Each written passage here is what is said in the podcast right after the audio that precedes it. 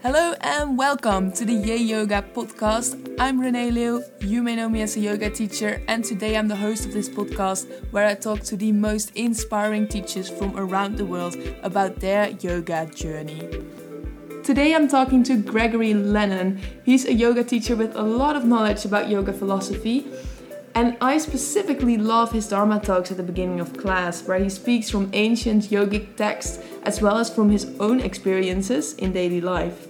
He's a great storyteller, as you will hear in this episode. We talk about religion, yoga philosophy, and inclusivity in the yoga world, as well as many more topics. I will share all the things that we mention, resources, and names in the show notes on yayyoga.nl. So make sure you check that out and enjoy this conversation. Welcome, Gregory, on the Yay Yoga podcast. I'm very happy that we can um, talk here. As we are recording this, it's uh, the 2nd of July, and we're both in Amsterdam, where we are both teaching at the same studios actually, Yagoi and Hotflow, and they both opened their doors yesterday. Um, have you taught a class already, and how excited are you to go back to teaching? Real time with real people in a room. uh, I have. Renee, thanks for having me. It's nice to be here. Um, so I have. I actually taught two classes this morning, and um, I we were able to continue our teacher training that I'm leading at Yogoi virtually for the months during closure. But we've already had our first uh, full weekend together, and it, it was lovely. It was great being in a room full of people. Uh, I think the yogis are very respectful of holding a safe space for each other and recognize that uh, comfort levels might be different from person to person and that they want to respect those who might be less comfortable. So it's been great, but it was lovely seeing people um, that people have legs, that it's not just from the waist up on a Zoom screen, right? So yeah, it was really nice. It's, um, but I think we've also found that I know virtual classes have a have a have a place. Yeah, right. How apart from teaching, how did you experience this time? Um, well, it was great. I actually I had an opportunity to teach quite a bit. Uh, we were up and running with our streaming classes within days of the shutdown. Um, but it was a it was a really it was a lovely time for introspection and for study and uh, and also to take classes with teachers from all over the world um, and many who I grew up with in the yoga world in the U.S. and now was able to take their classes virtually. So it was it was really a beautiful time. I know, yes, there were uh, yeah, there were challenges, and I'm not diminishing anyone's uh, suffering during the time. But um, for me, I was able to make the most of it. Beautiful. Uh, let's dive into the interview straight away. A question that I ask to all my uh, guests on the show is what is yoga to you? Yeah. Um, you know, yoga is uh, a word that throughout the uh, throughout the history of the word yoga has never had one specific definition.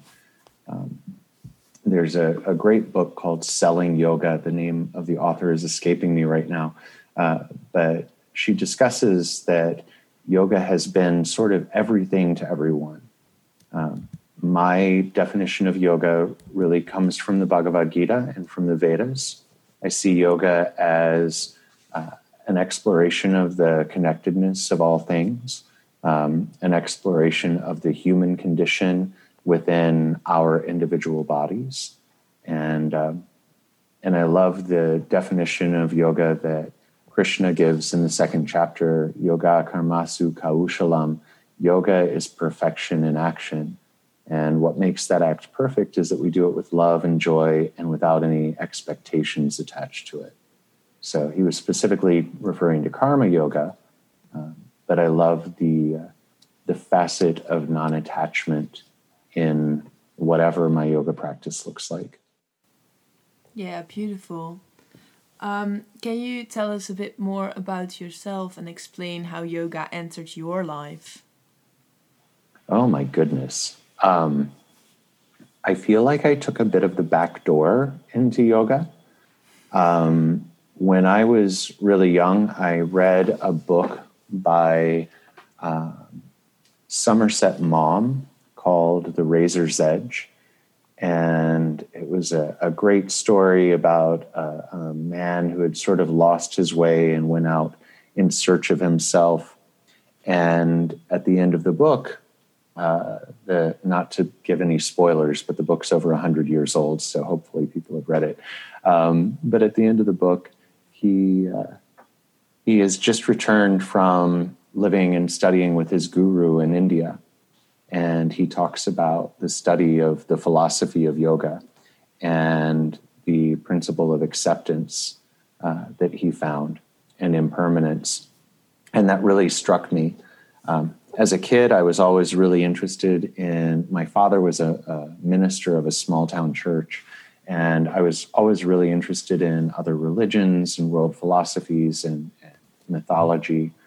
And so the the Hindu mythology always appealed to me. Uh, when I was uh, 13 years old, I had a pet ball python, and I named him Takshaka, which is uh, a name that's shared between Assyro Babylonian lore and Indian lore. It was a, a, god that would come out at night and eat people who were mean to children. Um, and, uh, but yeah, so I, the philosophy came first for me. And then in the 1990s, uh, late 1990s, I would, I started taking classes. Um, eventually I found a daily practice, a daily vinyasa practice. I practiced uh, at Jivamukti in New York and then found my yoga home in Washington, D.C., a studio called Tranquil Space. And that is where I did my teacher training and then had uh, what I like to say was the best midlife crisis ever and decided to quit my grown up job, my real career, and, and teach yoga full time and I was only going to do it for a year. And then, you know, life happens and who knew? And I'm still doing it. Wow, beautiful. Um, I think it's very interesting that you entered yoga through more of the philosophy aspects, whereas a lot of people will um, fall for the physical aspects at first. So I'm, I'm very interested in uh, hearing from you what it was in yoga philosophy that spoke to you at that stage. You know, one of the things that spoke to me specifically from the Bhagavad Gita was that uh, it was just so open and roomy. Um, there was, um, you know, with a lot of philosophies, with a lot of religions, it is uh, there is only one path, right? But the Gita lays out all of these different paths to what we might consider enlightenment or um, uh, or super consciousness. And you know, at one point, Krishna even says, you know, there's one there's one divine being, there's one infinite, and uh, and in, in this case he's saying that he's representative of that. But he says whatever you call me you know it doesn't matter. If you uh, however you choose to worship me if you worship another god you're actually worshiping me. If you are kind to other people uh, you're worshiping me. And i loved that idea that it didn't have to look like one thing. Um, i loved the idea that there was space for uh, what resonates with the individual. Uh, I was, you know, I grew up in a church that you did this or you went to hell, right? And uh, and yeah, just the openness of, of yoga. And I think often we we lose that because even within yoga, people get really passionate about their particular brand or idea or lineage. And we get overly reverent of one specific thing and think that that's the true yoga. And I would argue that there is no true yoga. You already mentioned that you were raised in a church, that your father was um, involved in the church. I don't know if that's like Christian or um, what kind of yeah. religion that was. Um, how was it for your family that you chose um, yoga to follow yoga, the yoga path, to say? Because I, I, I know that some people might argue that yoga is a religion as well. Um, so yeah, I, I can understand that coming from a family that's like religious, it can be difficult or the good news is I was old enough that they didn't have any say about it. Um, but um, you know, it's uh, it's funny. My uh, you know, my father and I never really uh, connected around yoga, but my mother and I absolutely do. Um, you know, she is very devout in her Christian beliefs, but uh, she also is, is probably one of the best Christians that I know, um, meaning that she actually tries to live a life according to uh, the the values that that uh, that Jesus uh, displayed. And when we talk about spiritual matters or or the way that we sort of walk in the world and hold space for people and practice loving kindness it's the same. Uh, there, there's no difference in the action. So I think that if anything, my path in in in yoga, I also, you know, some of my my meditation practices are are are more Buddhist, um, but I, uh, yeah, I think that it's opened us up for a deeper spiritual dialogue and that if we just set aside a few words, a few names, then um, then the, the the meat of those, the the real resonance is the same. Totally. Yeah, we're all talking about explaining the same thing basically, we just give it different names, right? I want to go back to your first teacher training. Was that a vinyasa teacher training? It was. Um, we were really fortunate. One of the reasons that I was so attracted to the teacher training was that the founder of the studio um, studied with the uh, studied the the lineage that uh, that I had grown to really love in New York before moving to DC, and so. Um, but she had also supplemented that after going through the Jivamukti teacher training, she took an Iyengar, uh, which I thought was an incredible compliment. And then the teachers that led the teacher training were from yet other lineages, um, and uh, Forest Yoga and uh, Anusara. And then the teachers that would come in to teach master classes were from yet different lineages. So while it was a vinyasa uh, teacher training, there were so many voices in the room and so many really great points of inspiration.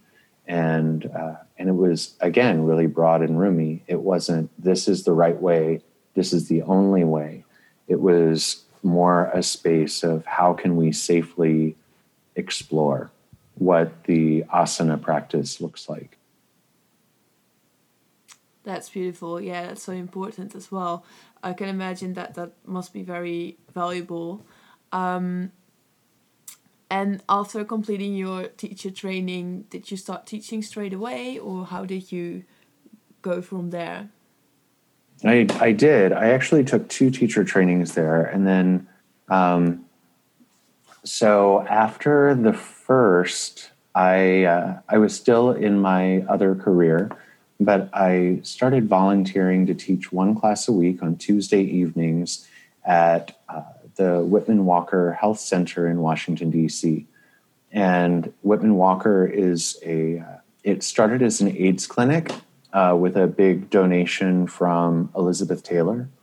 And uh, my yoga teacher uh, Kevin was their head of psychotherapy, and he made the introductions. And I started teaching yoga classes to uh, to people that were patients there, and uh, that were involved in. Actually, they were in the intensive outpatient uh, chemical dependency program, and uh, the you know the classes weren't these strong vinyasa classes. They were really gentle. It was about exploring the body and uh, and yeah, it was it was beautiful. What I what I saw, and I didn't recognize this at first. I didn't recognize this until much later. Um, but what I saw there was that through awareness of the body and through attention to the body, people were uh, finding a way to heal an adversarial relationship with their bodies. And I saw that that was a mirror for my own experience. Um, it was a it was an incredible group, um, really you know diverse in in gender and gender representation and expression, in uh, race, um, virtually you know every sexual orientation. Uh, well, there were no straight people, but um, but yeah, it was, and and I saw, I was like, yeah, that's that's actually what happened to me in in a in a different way. But this drawing awareness to the body, we start to inhabit it, or at least I have more fully, and and really become more aware. And uh, it sounds a little silly, but we become we can become friends with our body. Yeah, it's so true. Um, you mentioned that you had um, a different career at that time. Can, can you tell us what you were doing? I, I, I think you were in fashion, am I right? Yeah, I was. Uh, I was in management, I was in corporate management for uh, a contemporary and, and luxury retail company. And uh, yeah, there was a there was a moment we were opening a new store in um, in Miami. It was Art Basel. We were trying to get this store open in time for the big parties, and I was unpacking twenty-eight thousand dollar alligator skin umbrellas, and I'm like this crunchy vegan yogi, and I was just like, "This is it." I know I've been doing this for 20 years, but like the the dissonance, the uh, the the fact that the the my job and the actions of my job were so in direct conflict and the values of my job were in such direct conflict with everything that I believed, I finally couldn't live with it anymore. Um, so I, I decided to take a year off and try something else and here I am. From from Washington to Amsterdam. Yeah, there was a boy involved. Ah, right. Yeah, he's he's not in the picture any longer. But uh, yeah, that happened. I and mean, he's still alive. I didn't kill him, but he's still. he's in someone's picture. He's just not in mine anymore. Uh, well, I'm very lucky that you stayed in Amsterdam. Especially if we look at the US right now. Yeah, totally. Yeah. um, I want to ask you um, about um, incorporating yoga philosophy in your classes. Because from my point of view you have a very um, how can i best describe it? It's an a way of explaining yoga philosophy that is um, down to earth is not the right term, but you make it sort of um, understandable for people that are not um, specifically diving deep into that philosophy themselves. And I think that's that's so cool the way you always um, start your classes with just a little story, something that may happen in your life, and you sort of mix that with philosophy, and then that's the way you start a class. And I think that's just a great way of setting a kind of uh, focus for a class as well. And I'm just wondering if if when and how did you start incorporating philosophy in your teachings? Because um, I know that a lot of teachers struggle with that. I, I really appreciate your kind words. Um, I, I guess I didn't know there was another way. Um, you know, the the idea of uh, of of centering around a theme and establishing the theme, the uh, the yoga traditions and schools that I sort of grew up in in in my yoga path. That's you know that's just what happened, and I found you know a lot of teachers would read something before the class or.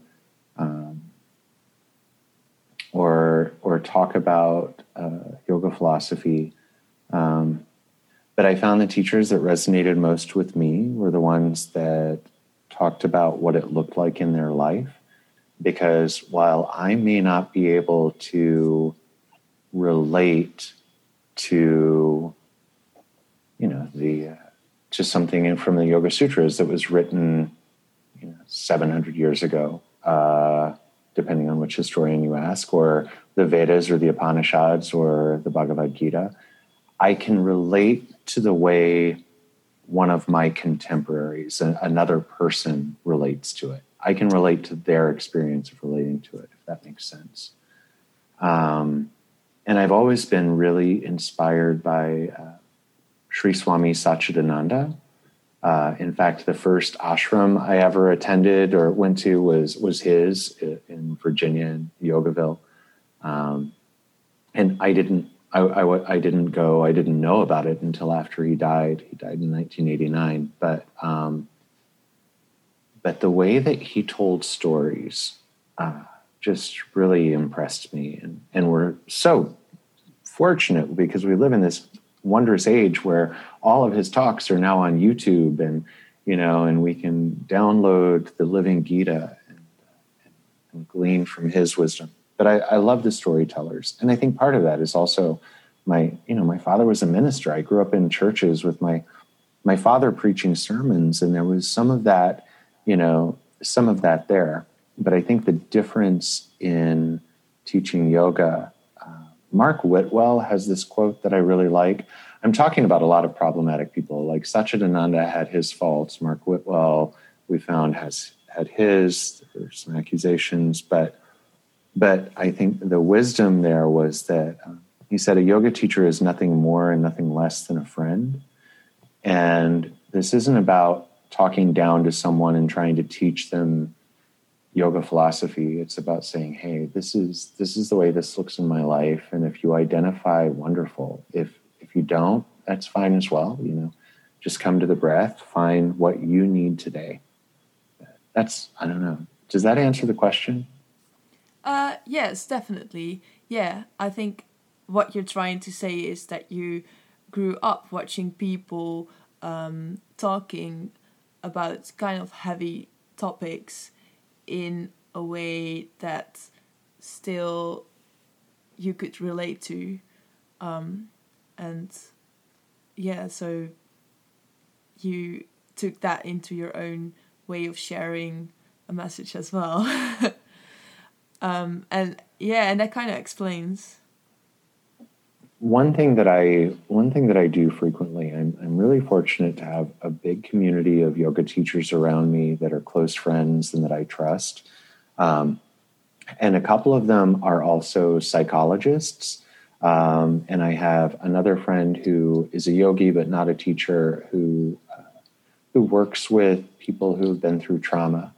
And I think that it's really important when I present a theme that I that I hold a safe space. So I will frequently, uh, especially if I'm if I am talking about something that I think could be hard for people, because I mean the truth is meditation is not right for everyone. There are people that it it it's not it doesn't feel safe to be quiet and and go into the breath, right?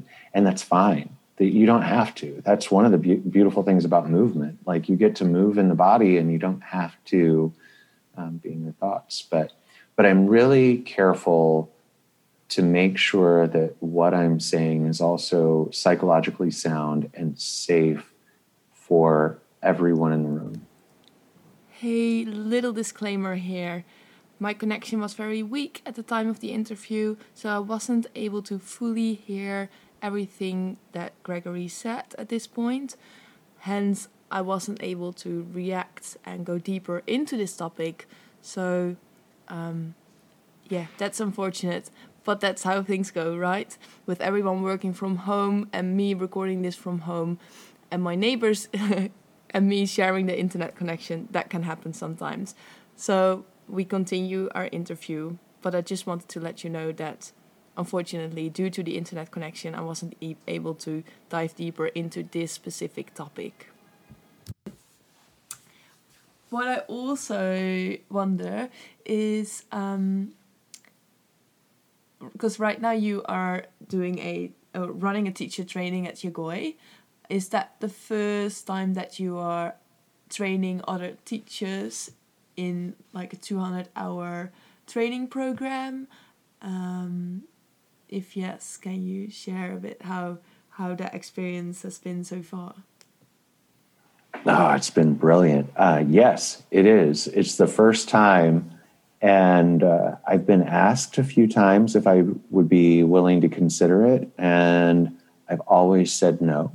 And uh, it just, you know, it's a it's a lot of work because you're not uh, uh, in this case, um, and the only way that I would do it, we're not relying on someone else's teacher training guidelines, we created the the entire program um, in line with the with the uh, Yoga Alliance. But uh, but when I was asked and I found out that my teaching partner would be Gretchen Garnett, I said absolutely, no question, jumped at it. I was thrilled, and we we partner really beautifully. Uh, we are so aligned and yet completely different, which is the perfect place to come from.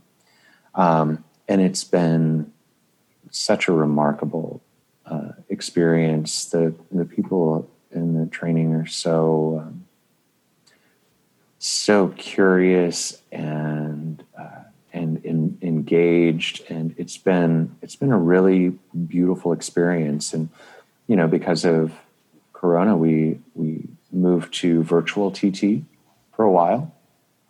Um, we're now back together face to face. We're doing a hybrid. I want everyone to feel safe. So, for those people who are not comfortable being in a room yet, and I completely understand, uh, we're still allowing them the opportunity to take it virtually.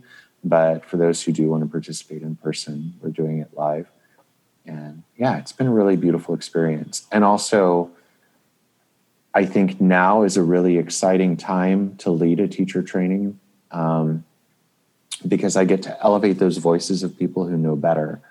And where my teacher training was very focused on the asana, and of course, we are very focused on asana and anatomy, but we're also deeply focused on inclusivity in uh, community building, in uh, removing barriers from the yoga practice in uh, and in in growing uh, the the idea of who yoga is for. Um, one of my dear friends in the U.S. is uh, she comes from an Indian family, and she actually did a teacher training uh, at the same studio that I did. Um, but uh, she once had a, a man correct her pronunciation of namaste. And she looked at him and said, You know, I'm Indian, right? And I think that that's this problem. You know, we have, you know, there, there is a fine line, and I'm really aware of this with, uh, with teaching yoga of, of cultural appropriation and taking ownership of something that, you know, is not mine. Um, and, and I, I I think as with so many things, the more voices, the more backgrounds, the more life stories, the more wisdom, um, the more facets of the human experience we can bring to the practice, the better, the richer, the more full.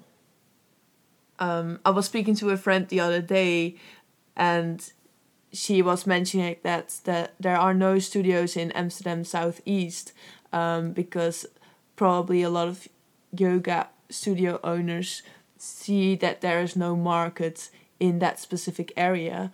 Um, and probably for the price that they are asking right now, there is no market there. But I just think that yoga should be available to more people.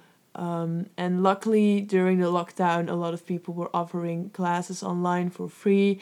Um, I know that you can also argue that that's not a good thing because a lot of people are trying to make money from it and then there's a lot of competition. But at least I think it's good if people from all backgrounds and um, financial situations can choose to practice um, and that it's not this elite thing for only for people that have the financial situation to actually afford it. Yeah, I, you brought up a couple of interesting points. The the first is that you know the the location, the, the geographic barriers, um, and that is that is a huge challenge because you know you do have the considerations of uh, of the rent on a space, and you have to pay the bills, and um, and I do believe you know teachers are we spend, you know, we talk about a 200 hour teacher training, but continuing ed- education, and we all spend so much on on resources and and and learning, and um, that you know, being a teacher, you do need to be compensated, uh, and I think that that's fair. Um, and uh, Krishna even addresses this in the Bhagavad Gita, uh, but there is. Uh, you know, there were in many of my favorite studios, and and unfortunately, some of the studios where I teach now don't offer this. Um, but I think that it's really important to open up the studio to have community classes. Uh, I know there are studios here in Amsterdam that do that. That one or two classes a week they offer free of charge or donation based, and then those donations go to uh, an organization uh, that that they have a partnership with. I think that's important. Um, and you talked a little bit about competition, and you know, I, I actually have some strong feelings about that because I see a lot of yoga studios and studio owners and yoga teachers. Um, and I think it particularly came up during the the quarantine that there was this idea of you know we have to compete or the market's too saturated or this person's doing this so we have to do this and the truth is, I, I, feel like if you're offering something of value, if you're offering something that uh, that touches people, that people benefit from, and you're doing it in an authentic way, that uh, that your community is going to grow, and there's space, there's space for everyone at the table, and it is when we get into this uh, mindset where we're operating out of fear and lack uh, and thinking that if someone else wins that we lose that zero sum game. Uh, and clearly you know being from the us i see a lot of that. There's there's a lot of that but in the yoga community you know everyone can win. Uh, if if you're offering something of value your community is going to grow even if there's another studio right next door. Yeah, true, definitely.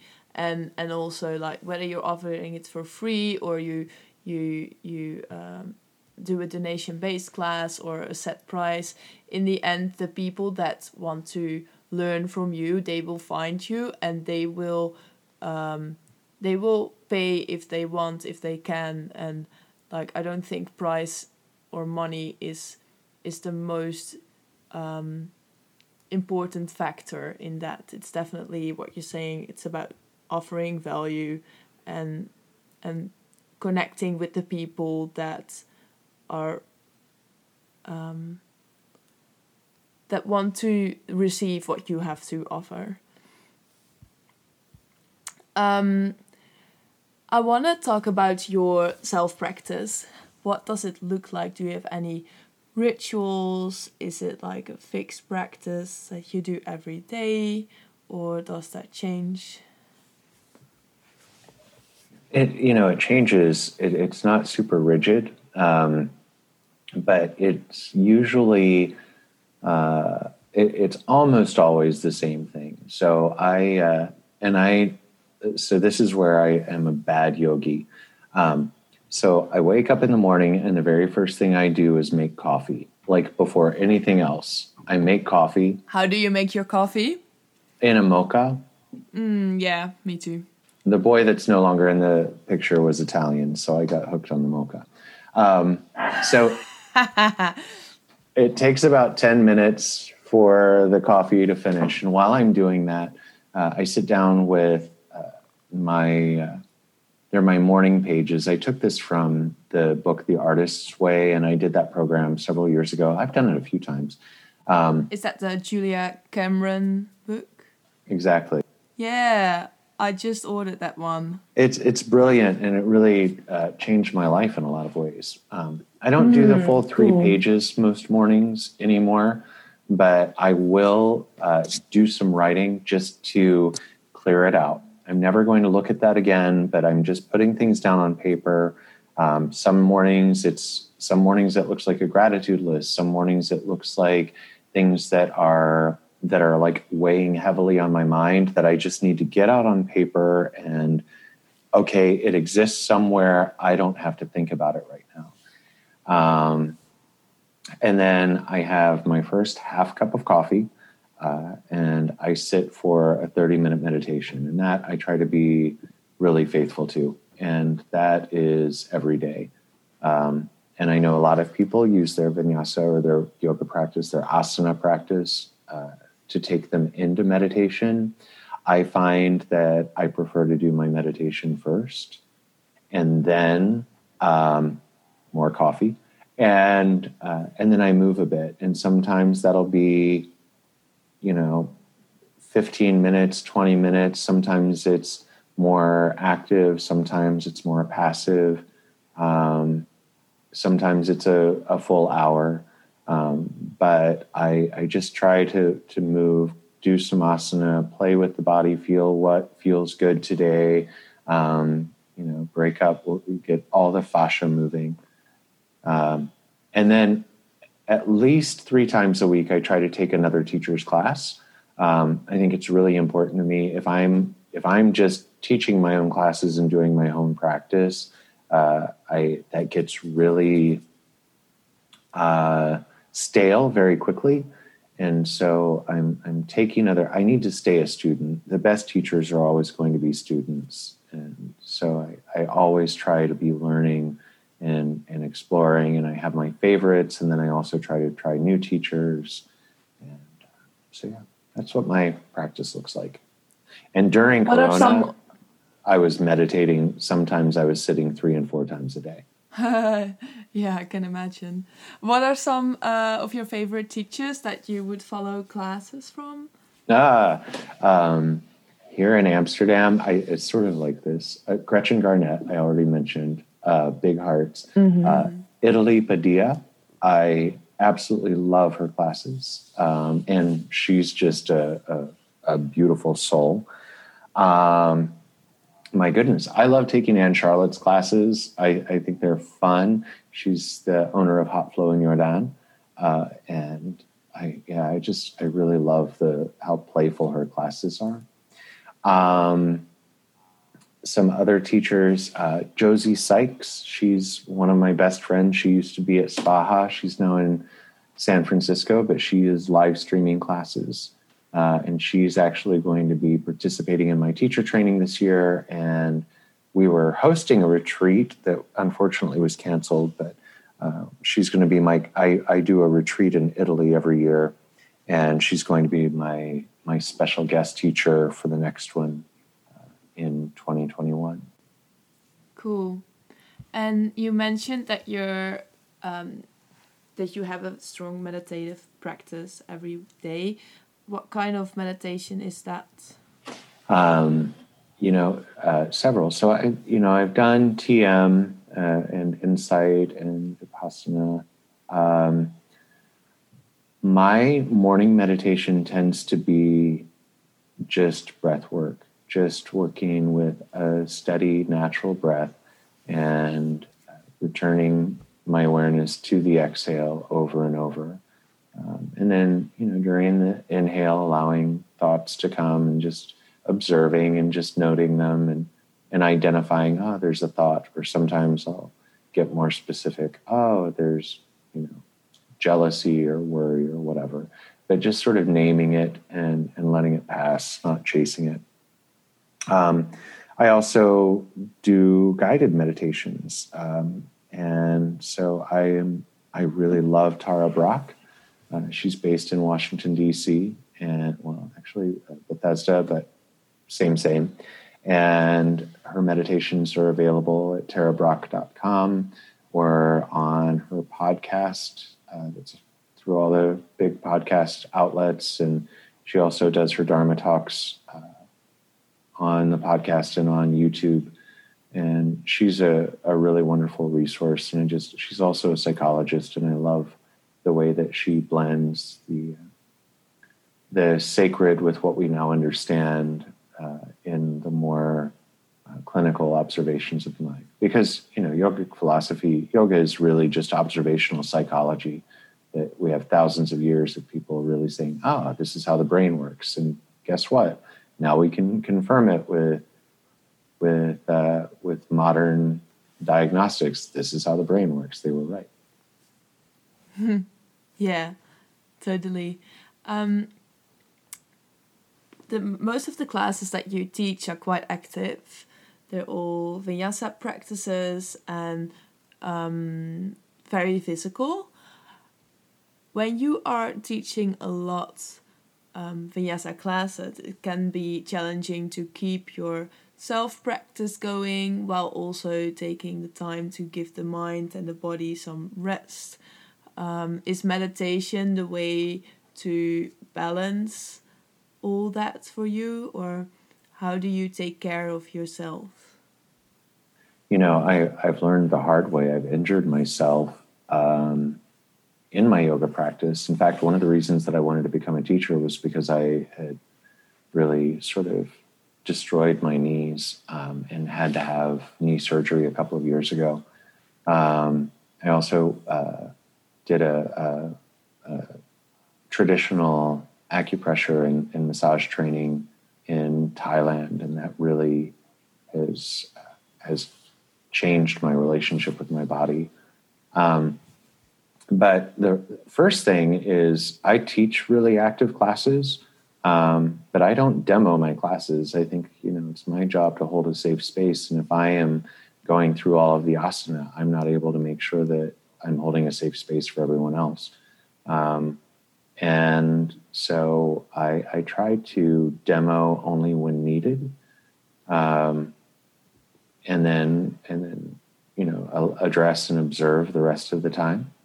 Uh, my meditation practice is absolutely I I get really tired of my own voice, like talking so much and cueing so much in classes. So I need that quiet time. Um, and and when you're holding space for other people, and it is a group job, like everyone has to hold that space. But when you're the teacher, you it really does fall on you to hold that space. You need to have that safe space to return to for yourself, and so the meditation does that for me too. Um, but yeah, I try to be really careful with my body. And also as I'm getting older, you know, I'm 48 years old. And so I try to be mindful and not let my ego take over my practice and not think that it needs to look a certain way or that I need to achieve something or uh, or you know float into handstand with every chaturanga. So yeah. What makes a great teacher? humility. Um, I think that the three most powerful words, or at least they're up there in the English language, are I don't know, uh, followed by I was wrong. Uh, I think that when we think that we know everything, we're in trouble and we're probably uh, not holding a safe space. Um, I think that uh, I think that a great teacher teaches for the people that are in front of them and not for their own body. Uh, and that they create a space where people can explore what's appropriate in their body and not some specific shape that we're trying to achieve. Um, and I think that it's important that that a teacher be doing their own work, their own uh, their own emotional work, their own spiritual work, and their own physical work, their own asana work. Yeah, beautiful. One more question: Which teacher inspires you the most? It can be more than one if you can't choose one. you know, that's a that's sort of a loaded question. Um, what teacher inspires me the most? So I mentioned Sri Swami Satchidananda. Well, I never studied directly with him, you know, just reading from him and, and watching his talks, and, and of course Yogananda and and all of the greats. I'm I'm really inspired by uh, by the story of Sri Swami Vivekananda, who really is responsible for bringing the idea of yoga philosophy to the West. The 1893 World Columbian Exposition, the World Fair in Chicago, um, and and the effort he had to make to be able to address the, the World Pavilion of Religions there. Um, I am always humbled and grateful for my for my teacher Kevin Waldorf Cruz, who really inspired the way that I teach, and um, that uh, encouraged me to take a teacher training and then led the teacher training that I took. Um, you know, and I'm also I'm inspired by a lot of other voices. I'm inspired by uh, the poet and activist Audre Lorde. I'm I'm inspired by James Baldwin. Um, I'm inspired by Brene Brown. I'm inspired by Tara Brach. I'm inspired. I'm inspired by by people who are uh, using in one degree or another the contemplative traditions to uh, to really change the world one one person at a time mm. beautiful there was one more thing i wanted to ask going back to yoga philosophy uh, topic what role does philosophy play in your daily life um, let me just make sure that I understood the question because you were breaking up a little bit. Uh, you asked what role the yoga philosophy plays in my daily life? Correct. Yeah. Um, great. Yeah. So uh, I once read that Mahatma Gandhi, from the time he graduated from law school through the rest of his life, read the last part of the second chapter of the Bhagavad Gita every day and I do that every day. Um, I am always coming back to the practice of non attachment. Uh, and I think that those verses are a great reminder of that um, and, and put it so clearly. Every single day, I'm picking up the sutras, I'm picking up the Upanishads, I'm picking up the Gita and and finding a few verses and, and just reading through them because they're you know even though I've you know read them so many times there there's always some little nugget that jumps out at me that resonates that day in particular.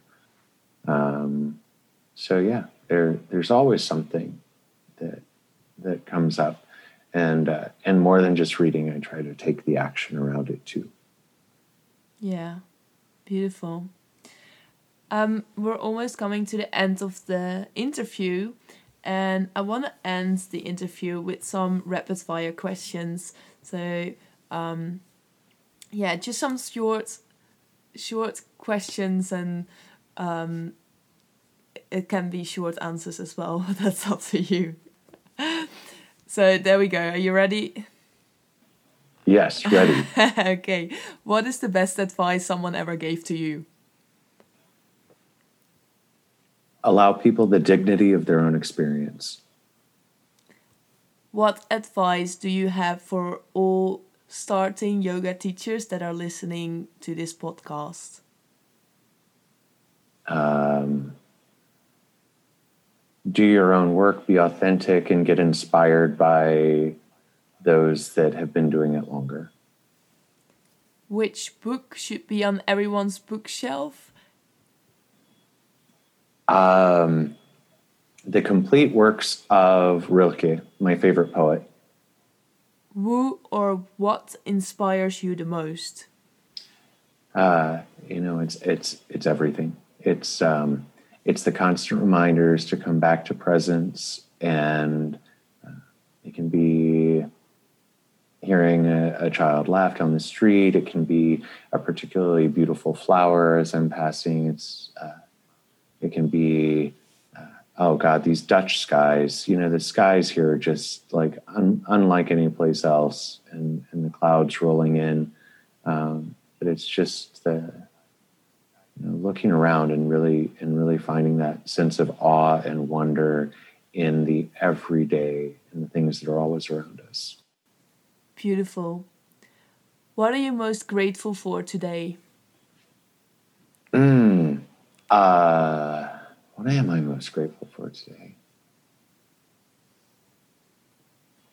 I'm really grateful to see people in person that you know, that and not just their floating head on a Zoom screen.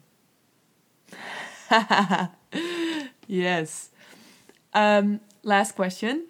Who do you think I should speak to next? Who do I think you should speak to next? Oh, wow. Mm-hmm. Um,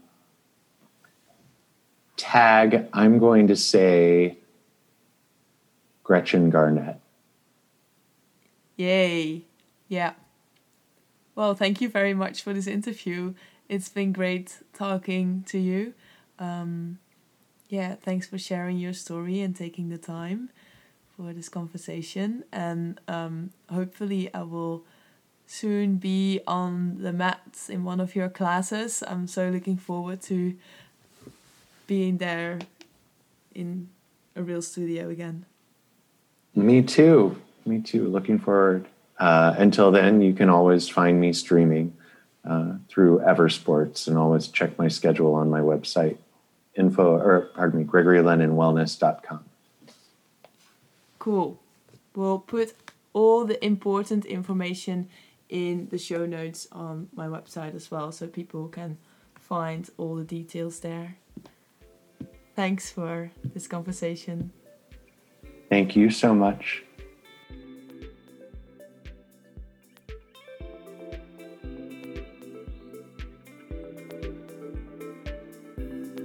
And that's it for today's episode. Thank you so much for listening. You can find the show notes at yayyoga.nl slash podcast. And if you like this show, please show your support by hitting that subscribe button in your podcast app. Give us a high rating and share this episode with someone who might be interested as well. You can also follow me on Instagram at Renee Leeuw, that's R E N E E L E E U W. I'd love to connect with you. Namaste.